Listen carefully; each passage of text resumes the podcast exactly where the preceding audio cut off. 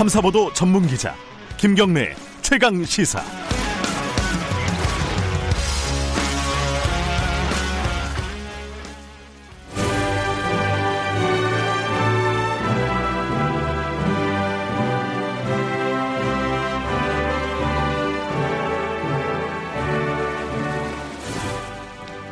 전국의 가장 뜨거운 현안을 여야 의원 두 분과 이야기 나눠보는 최고의 정치 오늘도 두 분 나와 계십니다. 먼저 더불어민주당의 홍익표 의원님 안녕하세요. 네, 안녕하세요. 홍익표입니다. 그리고 미래통합당의 윤영석 의원님 안녕하세요. 네, 안녕하십니까. 예.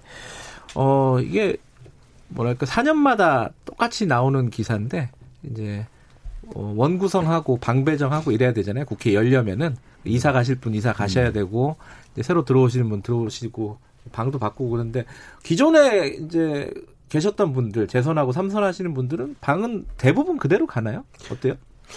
좀 바꾸시는 분도 있고 그냥 네. 가는 분도 있고 좀 반반인 것 같습니다. 홍, 홍 의원님은 요, 요번에? 저는 안 바꾸고 그냥 씁니다. 예. 윤영석 의원님은 좋은 방으로 옮기신다는 얘기 들었습니다. 네, 제, 가 이제 8년 동안 지금 썼기 때문에요. 예. 아, 이번에 조금 저기 분위기를 좀 아, 일신하기 위해서 예. 좀 다른 방으로 옮깁니다. 근데 사람들이 네. 궁금할 거예요. 그 추첨하는 건가 아니면 음. 선수로 우선순위를 주는 건가 뭐 어떻게 돼요 거기는? 일단은 이것도 이제 원내 교수단체가 협의를 해서 아 이것도 교섭단체 예, 협의를 해야 되는군요. 전체 야. 방을 이제 배정을 해줍니다. 그러니까 예. 이제 뭐 전부 다 좋은 약간 좀 선호하는 층이나 그 방향이 있잖아요. 로얄 층이 있겠죠. 예, 소위 얘기하는 그거를 네. 전체적으로 할당을 합니다. 그러니까 예를 들면 뭐 그 우리 당은 뭐뭐 뭐 50개 그러면 뭐 아. 뭐 미래통합당은 뭐뭐 뭐 30, 의석수에 따라서 30개 네. 뭐 이렇게 갖다 치면 좋은 방에 대해서 그거를 어, 선수가 높으신 의원, 음. 그다음에 연세가 높으신 의원 중심으로 이렇게 배정을 음. 하게 됩니다. 윤 의원님은 뭐 삼선이시니까 어, 좀 좋은 방으로 배정 받으셨겠네요, 그죠? 이제 국회는 뭐 철저하게 선수 또 연령 이렇게 이제 따지기 음. 때문에. 네. 그 제가 이제 삼선 중에서 좀 연령이 낮은 편이다 보니까 아 그래요? 또 이제 삼선 중에 좀 연령이 좀 높으신 분들이 아, 먼저 차지하고 음. 어석뭐 이게 좋은 위치는 아니지만 그래도 어 이게 이제 의원회관이 구간이 있고 신관이 있는데요. 예. 구간이 조금 그 음, 평수가 조금 넓습니다. 아, 그래서 이제 그쪽으로 어, 옮기를 했습니다. 그렇군요. 네. 이게 뭐 사무실도 가끔씩 부서 바꾸고 그러면은 이뭐 보도국 이런 데도요. 책상 어, 어느 책상으로 하느냐 가지고 엄청 신경전하고 그러거든요. 네. 두분 다 좋은 자리에서 어, 좋은 일을 하시기 바라겠고요. 말 나온 김에 원구성부터 잠깐 얘기하고 가죠. 그 지금 원구성 그 뭐야 18대 0 그러니까 16개 상임위를 전부 다 여당이 가져갈 수도 있다 이렇게 얘기가 나오는 바람에 야당이 강하게 반발하고 그렇습니다.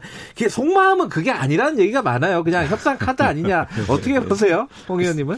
글쎄요, 뭐 저 우리 당이야 뭐 다 18개 가져오면 제일 좋겠지만 네. 그거는 뭐 협상 과정에서 하는 거고 어, 말씀하신 분이 이제 윤호중 사무총장이 얘기하신 거기 때문에 네. 윤호중 사무총장은 협상에 나서는 분은 아니거든요. 음. 김태년 원내대표의 의중이 중요한데 김태현 대표는 아마 협상을 하고 계신 걸로 알고 있고 파트너 어, 상대가 있기 때문에 어, 논의를 해가면서 합리적 구성을 판단을 하지 않을까 생각을 합니다. 야당은 그 기분이 별로 좋지는 않을 것 같아요. 그 국시 차라리 그, 없애라 그렇죠. 조호영 원내대표가 그랬잖아요.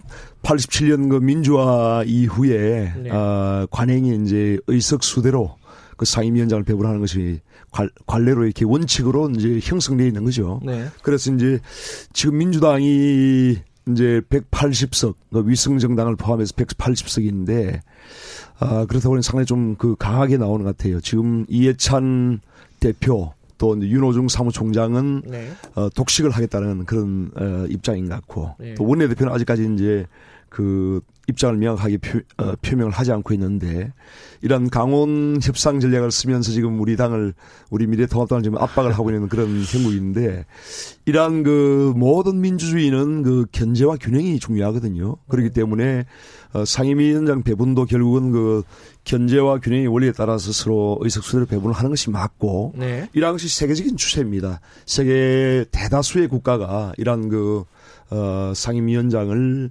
의석수대로 배분하는 것이 원칙이고요. 음. 근데 그거는 어, 일부 예, 예. 일부 국가에 물론 이제 예. 미국이나 예. 뭐 일부 프랑스 그 외에는 필리핀 뭐 이런 일부 국가에서 이제 독식을 하는 경우는 있긴 있는데 대다수의 국가는 어, 민주주의 그 원리대로 견제와 균형의 그런, 그런 어, 관행을 어, 지키고 있습니다. 그게 좀 다른 게, 네. 어, 이 이제 승자 독식 네. 상임위원장을 모든, 그러니까 음. 다수당이 다 가져가는 음. 국가가 있고, 네. 또그 의석에 따라서 배분하는 국가가 있는데요. 그, 그 방식은 뭐냐면 대개 대통령제, 그 다음에 소선거구제, 음. 예, 양당제, 이런, 이런 특징을 갖고 있는 나라는 승자 독식을 하고 있습니다. 음. 반면에, 예, 독일이나 독일을 비롯한 유럽 국가들은 대개 의원내각제, 그 다음에 다당제, 네. 그 다음에 그 소위 연동형 비례제에 기초한 이런 협치가 이루어지는 국가들의 특징은 어, 이 상임위원장을 의석수에 배분하는 거기 때문에 어, 현재 만약에 이제 그 우리 당이 우리 현재 20대 국회 21대 국회는 완전히 양당제가 돼 버렸거든요. 네. 그런 그 제도의 취지로 보면 우리는 승자 독식 형태가 더 어, 유사하게 가 있는 건 맞는데 음. 뭐 지금까지 아까 윤 의원님 말씀하신 지금까지 관행이 어, 우리가 무시할 수 없는 거고 그래서 다만 저는 이번 국회는 두 가지가 중요하다고 생각해요. 많은 분들이 지금 얘기하는 게 일하는 국회 얘기하지 않습니까? 예. 일하는 국회는 어느 정도 합의가 이루어진 것 같고요. 음. 또 하나 지키는 중요한 건 우리가 법을 지키는 국회가 돼야 됩니다. 음. 지금 이게 법에 우리가 국회법에 따라서 어 5월 30일 날 임시회를 개시해 개회 개시를 해야 되고요. 계획 개회를. 음. 그리고 6월 5일 날 국회 의장 부의장을 선출해야 됩니다. 국회법에 따라. 그리고 네. 6월 7일까지는 상임위 상임위원회를 구성하고 네. 6월 8일에는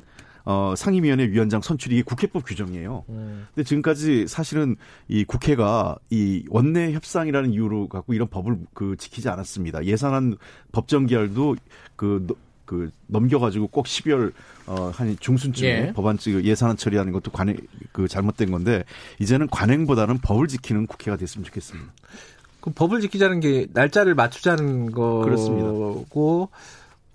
뭐 규정대로 하면은 상임위별로 다 투표해서 뽑아도 되는 거니까 그렇게 하자는 뜻으로 받아들여도 되는 건가요? 아니 그 다 제가 뭐 네. 그 이건 독식을 얘기하죠. 다 음. 18개 우리가 다 가져가겠다 이런 얘기하는 게 아니라 네. 어 협상을 빨리 좀 해야 되는 거 같고 아마 제가 보기에는 결국은 이 논의할 때 가장 핵심적인 게 예결위하고 법사위일 거예요. 예. 저 제가 지난번에도 말씀드렸지만 법사위를 정상적으로 이 지금과 같은 법사위 체제를 그 바꿔주면 저는 뭐 원구성 협상이 쉬, 울 거로 생각합니다. 음, 그 법사위 받을 수가 있습니까? 그 자꾸 심사 체계 예. 그거를 없애자는 거잖아요. 그리고 어, 상임위원장은 여당이 가져가겠다. 아 뭐 만약에 아마 그 제가 늘 얘기하는 것처럼 그 음. 법사위가 자구심사 체계 없애고 예. 단순히 이제 그 법원과 검찰을 대상으로 한 사법위원회가 된다면 예. 어, 그 그렇게 야당도 뭐 사법 사법위원장을 음. 고소하려고 하지 않을 수도 있다고 봅니다. 예, 그 자꾸 심사 체계 없애도 그건 못 받는다는 거 아닙니까? 기본 입장이 지금 미래통합당은? 일단 지금 그 자꾸 이제 민주당에서 이제 법사위까지 이제 가져가겠다. 또 법사위를 양보하는 경우에도 이제 자꾸 예. 체계 수정 그 심사권을 없애겠다는 그런 입장을 보이는 것은 제가 보기에는 그건 타당치가 않습니다. 왜냐하면 이게 앞서도 말씀드렸다시피 모든 그 민주국가의 운영 원리는 견제와 네. 균형이 있는데 지금 그 민주당이 행정부도 지금 가지고 있지 않습니까? 그리고 대통령, 어, 입법권까지 지금 절대 다수가 지금 되고 있는 그런 상황인데 그래서 모든 것을 독식하겠다는 그런 발상 자체가 상당히 저는 잘못했다고 네. 생각을 하고 이러한 법 법사위가 그동안에 이제 체계 자꾸 심사권을 가진 것은 국회 내에서도 그러한 견제와 균형의 원리에 충실하기 위해서 하는 것입니다. 해, 해왔던 것입니다. 그래서 네. 그 왜냐하면 이제 각 상임위는 각 상임위가 그 소관하고 있는 그런 부처의 어떤 이해관계에 밀접하게 연관될 수밖에 없거든요. 그렇기 때문에 그런 것을 전체적으로 보아줄 수 있는 데 분명히 필요한 겁니다. 음. 그래서 이제 법사위가 그런 역할을 해왔고 일부 이제 문제가 있었지만은 법사위의 그런 본질적인 기능과 역할을 무시할 수가 없는 겁니다. 특히나 이제 아까 그 말씀하신 게 그 지금 미국 같은 경우에는 양원제입니다. 양원제이기 때문에 상원은 이제 공화당이 가지고 있지만 또 하원은 민주당이 가지고 있습니다. 이렇게 국회가 양원제로서 서로 간에 또 견제와 균형이 되, 는 상황이지만은 우리 같은 경우는 지금 대통령도 지금 민주당이 가지고 있죠. 또 정부도 가지고 있죠. 또 국회 권리까지 다 지금 장악을 하고 국회 내에서 그나마 견제 기능을 해왔던 법사위까지 네. 이러한 기능을 무력화시키고 어, 민주당이 독식을 하겠다는 것은 그야말로 민주주의를 어, 부정하는 그러한 처사일 수밖에 없다라는 생각이 들고 아니, 이렇게까지 음. 어, 한다는 것은 대단히 그 무리수를 뜨는 것이고 그대 여당의 횡포라고 볼 수밖에 없습니다. 지금 분명히 이번 총선에서도 어, 지역구에서 민주당이 49%, 그 다음에 미래통합당이 41%, 이 분명히 어떤 표의 그러한 그 획득을 한 것을 인정을 해야 돼요. 그래서 아, 철저하게 이러한 그 소수 야당의 그러한 입장을 무시하고 어, 독주를 한다면은 분명히 그건 국민들의 어떤 심판이 있을 거라고 생각합니다. 아니, 저는 뭐 존중합니다. 지금 뭐 저 저희가 뭐 독, 독식하겠다, 독주하겠다 이런 말씀을 드리는 건 아니고요. 다만 이 법사위의 문제가 이게 어제 오늘의 문제도 아니고 여야원들이 다 문제를 갖고 있어요. 저는 아까 얘기해 법을 지키라고 그러지 않습니까? 법사위가 법을 안 지킨 겁니다. 제가 단적으로 지금 20대 국회에서 어 저하고 이정현 의원이 재정법을 내서 통합된 대안이 산업위를 통과했어요. 여야 합의해서. 그게 뭐냐면 소위 도시 도시 지역에서 일어나는 젠트리피케이션을 방지하기 위해서 음. 어 지역 상생 어 지역 상권 상생 협약 상생법이란 걸 같이 합의 네. 통합된 대안이 갔는데 결국은 법사위에서 야당 의원 미래통합당 의원 한 분이 반대해서 그걸 안 통과를 안 시켜준 거예요. 음. 그러니까 이거는 아까도 얘기했지만 자구심사책이라는 게 그 법이 그 헌법이나 또는 다른 법과 불합치할 때를 지적해 주는 게 법사의 역할인 거지. 네. 법에 이미 산업위에서 다 합의가 돼가지고 온 법을 본인이 반대한다고 해서 통과 안 시켜준다? 저는 이거 잘못됐다고 보는 거예요. 그렇게 해서 안 된다는 게 첫 번째고 두 번째는 이 아까 법을 지키자고 한 거는 국회가 이상하게 관행이라는 게 있어가지고요. 예. 법안 소위나 또는 법사위 같은 데서는 어 표결을 하지 않고 음. 합의를 하려고 그래요. 만장일치로. 네. 그러다 보니까 발목 잡기가 되는 거죠. 음. 그래서 이제는 국회는 뭐든지 협의하고 표결 차례기에 있습니다. 과반수 표결을 기본으로 하고 있어요. 네. 아주 예외적인 경우에 5분의 3의 동의를 요구하고 있는 거고요. 알겠습니다. 근데 지금 말씀하시는 걸 들어보니까 6월 5일 날 못하겠네요. 6월 5일 날 반드시 법을 지킨 생각입니다. 6월 5일 날 그 국회의장 선출을 네. 그야말로 여야가 다 참여해서 하는 네. 것이 순리고요. 이제 그러기 위해서는 이러한 그 원구성 협상에 있어서 그대 여당이 그러한 의석수대로 어떤 어, 상임위원장 배분을 해왔던 그러한 네. 국회의 관례와 원칙을 존중한다는 그런 어떤 전제가 있어야지 가능하지 이렇게 독식을 한다는데 어떻게 야당이 협조를 하겠습니까? 아니, 그래서 근데... 이렇게 만약에 그 독식을 한다면은 20대 국회가 결국은 어 이렇게 파행으로 갔던 것은 그 당시에 민주당이 야당을 인정하지 않고 야당과 협상을 하지 않고 제일 야당을 무시하고 1 플러스 4라고 하는 그런 어떤 이상한 그런 알겠습니다. 비정상적인 어떤 협의체를 통해서 네. 했기 때문에 그런 건데 이러한 그 이러한 것이 결국은 야당을 인정하지 않았기 때문에 이런 파행이 왔거든요. 그런데 이번에도 21대도 이렇게 시작을 하면서 또 이렇게 독식을 하겠다고 하면은 아마 21대 국회는 20대 국회보다 더한 그 파행이 있지 않을까 저는 상당히 우려하고 근데 있습니다. 지금까지 13대 국회부터 20대까지 원구성에 평균 40일이 넘게 걸렸어요. 음.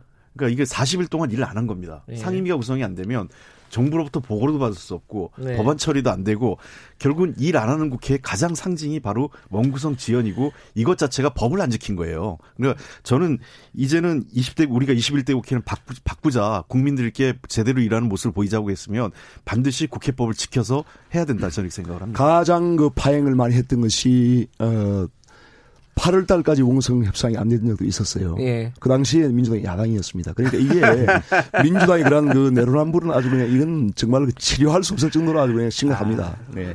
아니 그러니까 지금 뭐 저희들도 그걸 잘했다고 지금, 얘기하는 게 아니에요. 지금 그 어. 민주당이 그렇게 이제 양보하지 않는 타협하지 않는 이런 자세를 보인다면 정말 이 앞으로 21대 국회에는 정말 험난할 겁니다. 알겠습니다. 네. 요 얘기 여기까지 하고요. 지금 보니까 아, 전 원래 좀 성격이 회의적이긴 한데 이번 원구성도 쉽진 않겠다 이런 느낌이 드네요. 그 오늘 문재인 대통령이 여야 원내대표랑 만나잖아요. 오늘 네. 오늘 맞죠? 예, 그렇죠. 어, 네. 오늘 무슨 얘기 할까요? 좀 뭐 코로나에 대한 뭐 범정부적 그리고 음. 여야의 어떤 협조 뭐 이런 이런 얘기들은 당연히 할 텐데 뭐 정치 쪽으로는 뭐 사면 얘기 박근혜 전 대통령 어 뭐 이런 이런 얘기 나오 이명박 전 대통령 사면 얘기 며칠 전에 이제 저희 나올까요? 어떻게 그 보세요? 미래통합당의 이제 삼선 네. 의원 이상의 그 다선 의원들과 주호영 그 네. 원내대표간에 간담회가 있었습니다. 그래서 이제 어, 그날 뭐 대통령과의 그런 그 회담에 관해서도 네. 어, 아, 좀 주제가 되었었는데요. 일단 저희 당에서 이제 지금 가장 그 주안점을 두는 것은 코로나19 이후에 국민들이 지금 삶이 너무나 어렵기 때문에 네. 이러한 경제를 살리고 어, 코로나19로 피해를 입은 여러 가지 어떤 자영업자라든지 예. 또 근로자라든지 이런 분들에 대한 어떻게 우리가 어떤 대책을 강구할 것이냐 하는 그런 부분에서 가장 우리가 그 네네. 네. 대통령과 회담에서 이제 조안점을 드려야 된다고 저희가 말씀을 드렸고요. 그래서 예를 들면 지금 그 고용보험 적용 확대라든지 예. 이런 부분 저희가 저희 당도 지금 찬성을 하고 있습니다. 음. 그다음에 긴급 재난 지원금도 확대하는 것을 저희 당은 역시 찬성을 하고 있습니다. 그 외에 지금 자영업 같은 경우에는 지금 고용보험 적용 확대를 하더라도 현재는 지금 임의 가입이거든요. 그래서 네. 이제 강제성이 없다 보니까 불과 3%만 지금 가입을 하고 있는 상황입니다. 네. 그래서 이러한 경우에는 이제 정부의 어떤 보조나 지원이 불가피하죠. 네. 그래서 그러한 부분도 저희가 적극적으로 주장을 해야 된다고 말씀드렸고 그 외에 이제 지금 자영업자인 경우에는 이런 간이가세 제도가 지금 있습니다. 그래서 이제 4,800만 원, 연 4,800만 원 음. 이하인 경우에는 어 부가가치세를 상당히 좀 절감을 할 수 있고 또한 그. 그 지난번 인상하지 않았나요? 아니죠. 아직 인상이 안 됐죠. 그래서 이제 정부가 했는데 그걸 처리를 안, 안 해준 건데 안 됐죠. 예. 그래서 음. 이제 어 지금 저도 법안을 어 자영업자에 대해서 간이가세 기준을 9,800만 원으로 상향을 하자 하는 네. 법안을 내놓은 상태고 연 매출을 얘기하는 그렇죠. 거죠. 연 매출. 음. 그래서 그럴 경우에는 이제 상당히 세금 절감도 될 수 있고 또한 세금 신고 절차 상당히 간편합니다. 네. 그래서 이러한 부분을 어 저도 이제 주호영 원내대표에게 대통령과 회담해서 예. 어, 이런 자영업을 살리고 또한 우리 근로자들과 취약계층을 살릴 수 있는 강력한 대책을 촉구해라 이렇게 예. 주문을 했습니다. 어쨌든 어 제가 여쭤본 거는 그게 아닌데 어쨌든 좋은 사면, 말씀을 하시니까 그러니까 제가 사면에 관한 부분은 아마 어, 가실 거예요. 제가 보기에는 이거는 아직까지 이제 아직 확정 판결이 안 된 상황이기 때문에 예. 오늘의 그 주제는 안 될 겁니다. 아, 그렇군요. 어뭐 저뭐 앞에 말씀을 다 하셨기 때문에 예. 어뭐 간이가세 문제 같은 경우는 이미 우리가 당정 협의해서 예. 그저 6천만 원까지 확대하는 것으로 이미 예. 당정 협의가 이루어졌고 그런 저 순리대로 처리하면 되는데요. 어, 가장 중요한 것은 아마 오늘은 정, 정치적 사안보다는 정책적 사안에 음. 대한 논의가 중심이 되지 않을까 싶습니다. 특히 양당 원내대표시니까 예.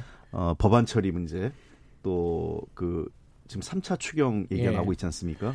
그래서 시급한 게 아까 말그 유의원님도 얘기하신 것처럼 중소자영업자나 소상공인 네. 그리고 일반 국민들을 대상으로 해서 우리가 그 지원을 확대해야 되는 네. 어 3차 추경 문제 그리고 질병 어, 질본을 이제 그 청으로 성격하는 음. 문제 등, 즉 정부 조직 개편 등등. 그래 그 외에 이제 여러 가지 시급한 개혁 과제들이 있기 때문에 그런 문제에 대해서 국회가 빨리 왕구성을 해서 어, 관련 법안들이나 즉 그 제도들을 좀 정비해 달라는 주문을 하시지 예. 않을까 싶습니다. 예. 기승전 원구성으로 가는군요. 근데 그 어, 3차 추경은 1, 1 2차를 합한 것보다 클 것 같다. 뭐 이런 예상도 이제 여기저기서 나오고 있는데 네. 미래통합당에서는 그 정도의 큰 규모의 3차 추경은 받아들일 수 있는 건가요? 3차 추경이 지금 네. 이제 어, 재정 지출이 한 30조. 네. 그리고 이제 금융 부분이 한 125조 정도 지금 음.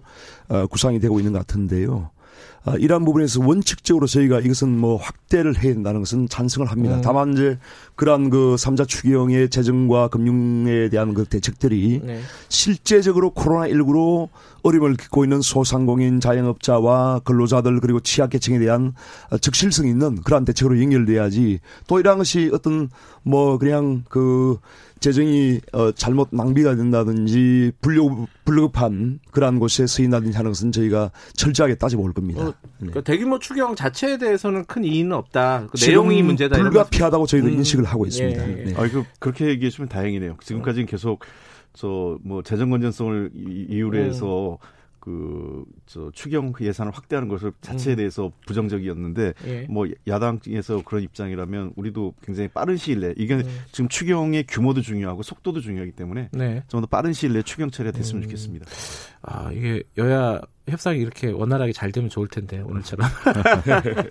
네, 그, 다른 얘기로 넘어가 볼게요. 그, 윤미향 당선인 얘기 좀 해보겠습니다. 어제 이해찬 대표, 이해찬 대표가, 더불어민주당 대표가, 음, 굴복하지 굴복하면 안 된다 신상털기식 그런 의혹 제기에 이런 얘기를 했습니다. 이, 이 부분에 대해서 왜냐하면 지금 여론조사를 하면은 어, 한 대략 뭐 한 3분의 2 이상이 국민들의 3분의 2 이상이 이 윤미향 당선인이 사퇴를 하는 게 맞다 이런 의견을 보이고 있습니다. 근데 좀 국민들의 의견과 좀 괴리된 어, 어떤 생각을 갖고 계신 게 아닌지라고 생각하는 쪽이 있을 것 같습니다. 홍 의원님 먼저 얘기 좀 들어볼게요.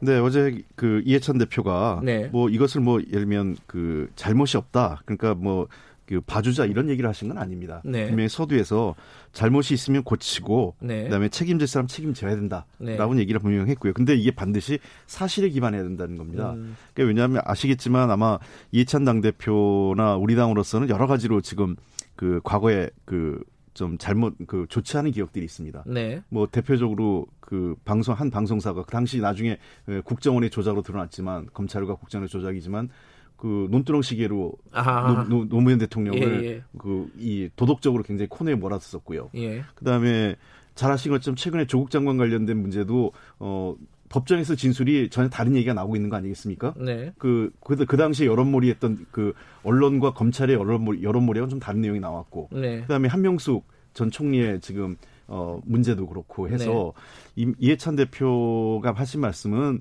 아마 그런 부분을 강조하신 것 같아요. 음. 그러니까 그리고 어, 여러 차례 우리 당내에서도 이러저런 문제가 있는데 네. 사실관계가 분명해지면 그 엄하게 처벌하지만 사실관계를 확인하, 확인 때까지는 좀더 엄밀하게 음. 그다음에 신중하게 공당이 어 그 지켜보고 하자. 아마 윤미향 대표 문제 윤미향 의원 그 당선자죠. 당선인에 대해서도 아마 그런 기준의 잣대를 들이댄 것 같습니다. 그래서 뭐 봐주자는 게 아니라 어, 책임을 묻되 사실 기반해서 묻자 이런 겁니다. 예, 이건 뭐 윤 의원님 말씀도 먼저 드려야겠네요. 네. 제가 이제 민주당의 그 내부 사정에 이제 깊이 개입되는 그런 말씀을 하고 싶지는 않습니다만은 지금 양정숙 어, 당선인과 네. 바로 제명을 했죠. 그런 의혹만 가지고 제명을 한 겁니다. 결국은 그런데 이제 지금 보면은 윤 당 선인에 대해서는 수많은 의혹이 지금 제기되고 있음에도 불구하고 지금 제명을 하지 않고 있는 것은 네. 좀 이중잣대가 작동을 하지 않고 있느냐 하는 그런 말씀을 일단 드리고 예. 싶고요. 지금은 음. 이제 어 민주당 이해찬 그 당 대표의 말씀을 들어보면 상당히 국민 눈높이와 상당히 동떨어진 지금 말씀하신다. 왜냐하면 국민들 어 70% 이상이 지금 어 윤당 선인을 하루빨리 제명을 해야 된다고 지금 나오고 있는데요. 거기서 보면은 보수 지지층뿐만 아니고 민주당 지지층의 57%도 지금 찬성을 하고 있는 제명을 해야 된다고 지금 네. 찬성하고 있는 사퇴를 해야 한다. 네. 그래서 네. 그런 상황인데 이제 이해찬 당대표가 왜 이렇게 이제 국민과 동떨어진 말씀하실까 네. 생각을 해보면은 결국은 이제 지금 정의연의 그 사무총장의 지금 남편이 청와대 홍보 비서관으로 있습니다. 네. 그리고 정의연 출신의 지연희 씨가 또 장관을 했죠. 그 이미 이미경 씨는 또 국회의원을 했습니다. 지금 이번 정의연과 현 정부가 상당히 동조화돼 있어요. 그래서 이 정의연이 뭐 이에 어 일부 그 활동을 하는 부분에 있어서 어 상당히 이제 그런 어 어떤 현 정권과 예. 상당히 밀접하게 관련된 그런 부분도 상당히 많이 그, 있는 것 같고. 그걸 정말 사실 그래서 이제 이 보면 오늘 아침에 그 신문을 보면은 한상진 그 서울대 교수, 네. 어 대표적인 진보 좌파 학자죠. 이분도 지금 하신 말씀을 들어보면은 일부 시민단체들이 국가 권력과 동조화되어서 기득권 집단화되었다 이런 말씀을 하십니다. 저는 상당히 음. 이런 부분이 어 상당히 문제가 있다고 저는 생각을 하고 그래서 이해찬 그 당 대표께서 어, 좀 국민 눈높이에 맞는 또 그러한 그 인식을 하고 알겠습니다. 말씀 좀 해주시길 바랍니다. 말씀하신 네. 것처럼 네. 국민들의 어떤 여론이나 또 그 사퇴 요구가 있다는 것은 저희들도 무겁게 바라 그 받아들이고 있습니다.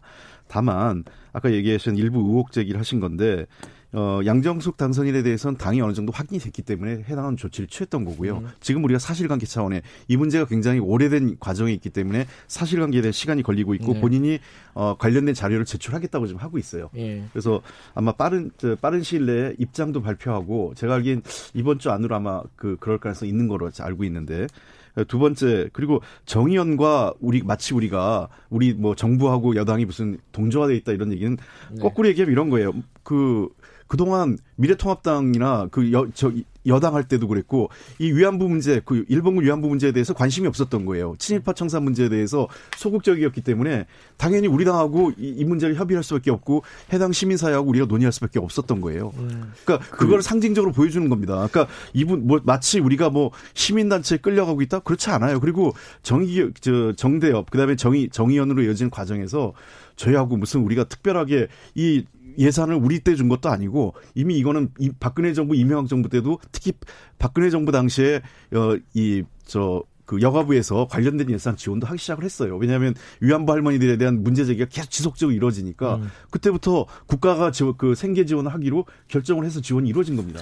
그래서 정대협이나 이 정의연의 활동 자체가 어떤 정당하게 이루어지고 그러한 그 순수한 목적을 가졌다는 것은 일부 인정을 합니다. 분명히 인정하지만은 그렇다고 해서 윤미향 당선인이 그 당시 이사장 시절에 개인 계좌를 10개나 동원을 해서 후원금을 받고 또 국가 보조금과 기업 기부금, 음. 개인 후원금 약 한 120억 원을 받은 거 아닙니까? 정대협과 정의연이.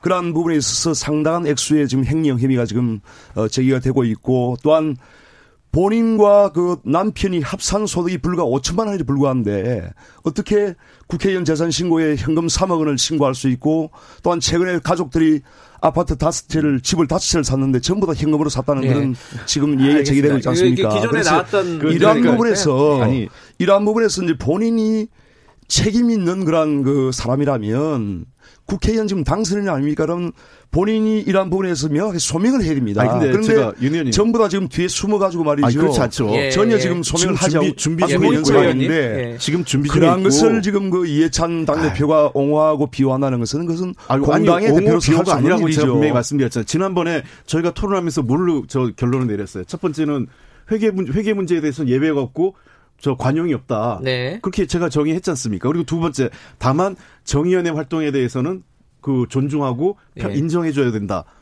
그리고 이러한 활동이 계속 어 그 이번 계기를 통해서 시민사회가 회계 문제 바로잡을 수 있도록 우리가 알겠습니다. 계기해야 되 일부 그 예. 친여 언론인들도 그렇고 일부 민주당 의원들도 그렇고 지금 이용수 할머니의 그 어떤 그 당시에 우리가 나라를 잃고 위안부로 잡혀가서 그야말로 씻을 수 없는 그런 어떤 원한과 한과 이런 것을 한 맺힌 그 절규를 아주 폄하하고 또 이렇게 뭐 치매가 걸렸다는 뭐 이런 식으로 해서 하는 것은 정말 그거는 아니, 누가 우리 당에서 친일파보다 더 나쁜 사람들이고 네, 잠깐만요. 외국보다 더 나쁜 사람들이에요. 시간이 지금 2분 딱 남았는데 네. 그래서 그, 그러한 그 짧게 하나씩만 여쭤볼게요. 짧게. 예. 제가 네. 보기엔 조금 그 민주당 네. 의원들도 아니, 전혀 사실이 아니라 그런 얘기 하지 마시고 그거는 아니 하지 마시고 못하겠네 이거.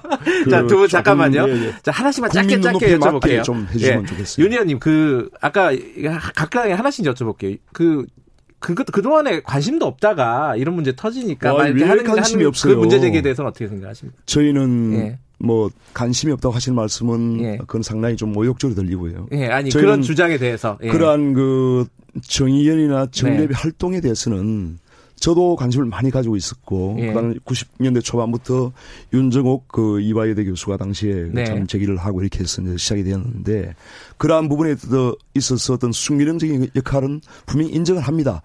그렇다고 해서 이런 횡령이나 이런 부분이 정당화돼서는 절대 안 되는 겁니다. 그리고 여당에 네. 하나 여쭤볼 거는 이 검찰이 수사 들어갔잖아요. 네. 어, 그리고 빨리 신속하게 하겠다라고 얘기하는데 또 검찰에 맡겨버리는 건 좀 공당으로서 좀 무책임한 거 아니냐 이거 이거 어떻게 생각하십니까? 아, 그래서 두 가지 같이 합니다. 지금 같이요? 본인도 준비를 하고 있고요. 예. 그래서 아마 저 그 빠른 시일 내에 그 관련된 입장을 밝힐 것으로 제가 알고 있습니다. 이번 주에 나오나요? 가능성이 있다고 제가 알고 있는데. 이번 주 내일인데? 어, 아, 뭐 주말까지 있으니까. 아, 주말도 있군요. 예, 그래서 예, 예. 좀더 시간을 봐야 되는데 아까도 얘기했지만은 이 문제에 대해서 저는 우리 당이 지속적으로 솔직히 그동안 미래통합당에서 이 수요 집회 나간 사람도 별로 없고 그동안 관심도 없었잖아요. 근데 그거 관심 있었다고 아까 말씀하셨고. 자, 여기까지 하겠습니다. 오늘 두 분 고맙습니다. 네, 네 감사합니다. 감사합니다. 최고의 정치 미래통합당 윤영석 의원 그리고 더불어민주당 홍익표 의원이었습니다. 김경래 최강시사 2부는 여기까지고요. 어, 잠시 후 3부에서는 김기식의 식스센스 준비되어 있습니다. 일부 지역국에서는 해당 지역 방송 보내드립니다.